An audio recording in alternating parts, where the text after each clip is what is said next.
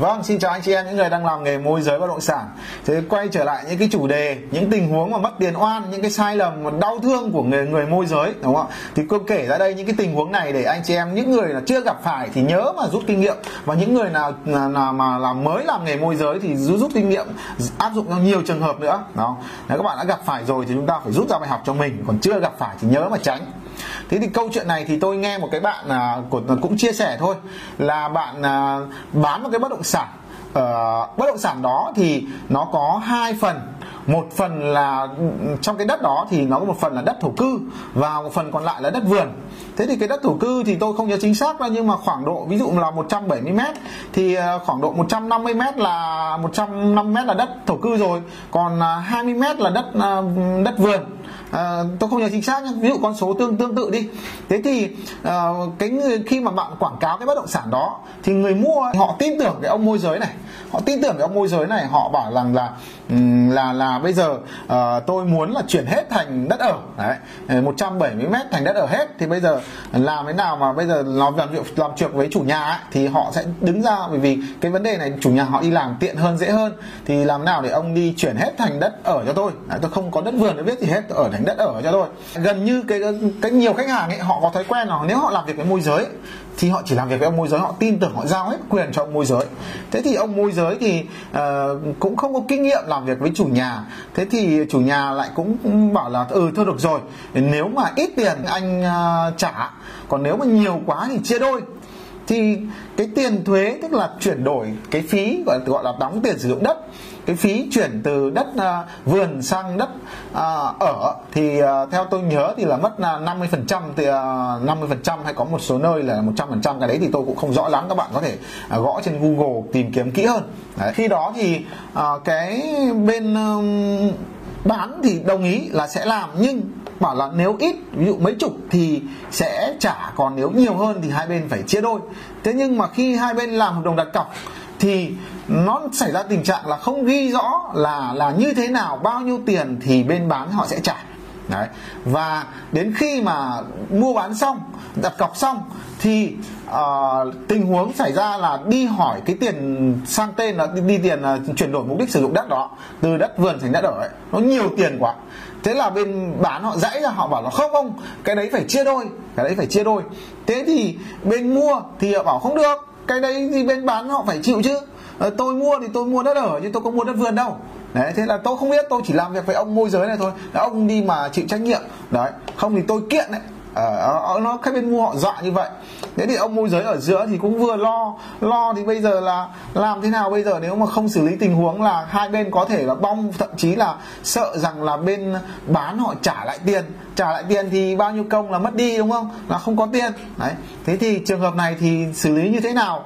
Thế thì uh, theo kinh nghiệm của tôi thì trường hợp này cái bạn môi giới ở giữa là bạn phải à, nói chuyện với cái người uh, người người bán ấy là thứ nhất là mình đã nhận cái tiền nhận nhận cái uh, trả phí cái tiền sang, sang tên rồi thì mình thống nhất. Thế thì mình làm thì thực ra thì không uh, số tiền nó không nhiều thì mình đã hứa thì mình làm. Vì mình uh, may mắn là may mắn là cái người bán ấy thì lại là người đầu tư kinh doanh.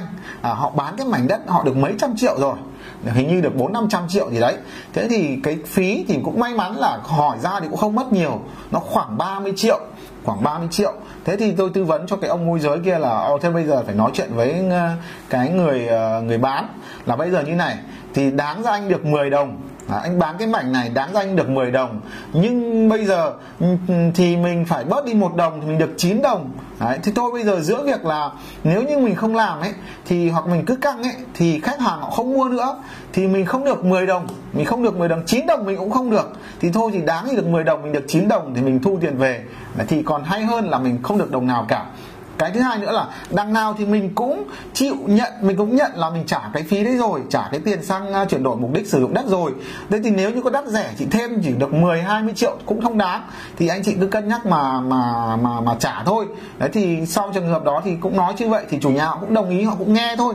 Nhưng tuy nhiên thì trường hợp nếu như chủ nhà không nghe à, nếu chủ nhà không nghe thì làm thế nào?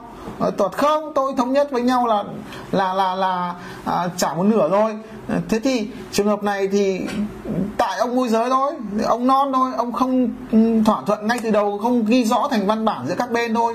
Thì ông phải một nếu ông không thuyết phục được chủ nhà thì ông phải thuyết phục cái người mua ấy, họ cũng phải bỏ tiền ra. Bảo thôi bây giờ thì ừ, cái số tiền nó cũng nhiều người ta bán thì cũng à, cũng cũng mất đất rồi. Thì anh chị ờ, nó cũng là đất của mình có như mình chuyển đổi cho mình sử dụng nó yên tâm. Thế thì mình mua là mình được. Đấy là một cách để thuyết phục. Còn nếu như trường hợp ví dụ như nó không thuyết phục được người người mua họ cũng chi tiền thì chỉ có cách là gì? Là ông môi giới bớt phần của ông đi. Thì cái cái cái ông môi giới thì ờ, trong trường hợp này là mỗi ông ờ, lấy của mỗi bên là một phần trăm được hai phần trăm. Thì thôi thì vì tại ông dại thì nếu như để muốn được việc thì ông cũng đành phải mất cái tiền gọi là bớt một phần trăm đi tức là mất mười mấy triệu đi để đóng vào cái tiền đấy. Đấy nếu như trường hợp mà uh, như trường hợp uh, cái tôi kể với các bạn ấy là cái người mua họ cứ bắt ông môi giới phải chịu này. Mà tôi không biết tôi mua của ông qua ông ông đi mà xử lý cái tình huống đấy.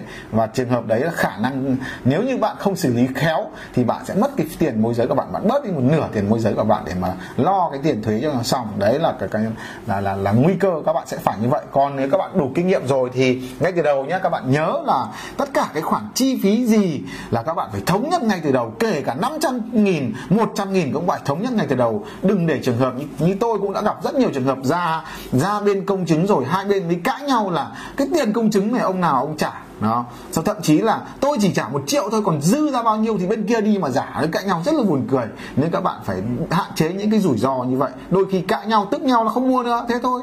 Vì ừ, nên là cái phải rất là rõ ràng nha. Nguyên tắc là gì? Mọi thỏa thuận cho dù một, một vài chục nghìn thôi cũng vẫn phải ghi rõ vào trong hợp đồng đặt cọc. Đừng ngại những cái vấn đề đó phải ghi rõ ra để khi nó tình huống xảy ra là cứ thế mà chi thôi. Các bạn nhớ như vậy. Và hy vọng rằng cái điều tôi chia sẻ giúp các bạn à, có được kinh nghiệm nghiệm cho mình trong những giao dịch lần sau. Và cảm ơn các bạn đã lắng nghe những chia sẻ của tôi. Và đừng đừng quên đăng ký kênh của Hoàng Gator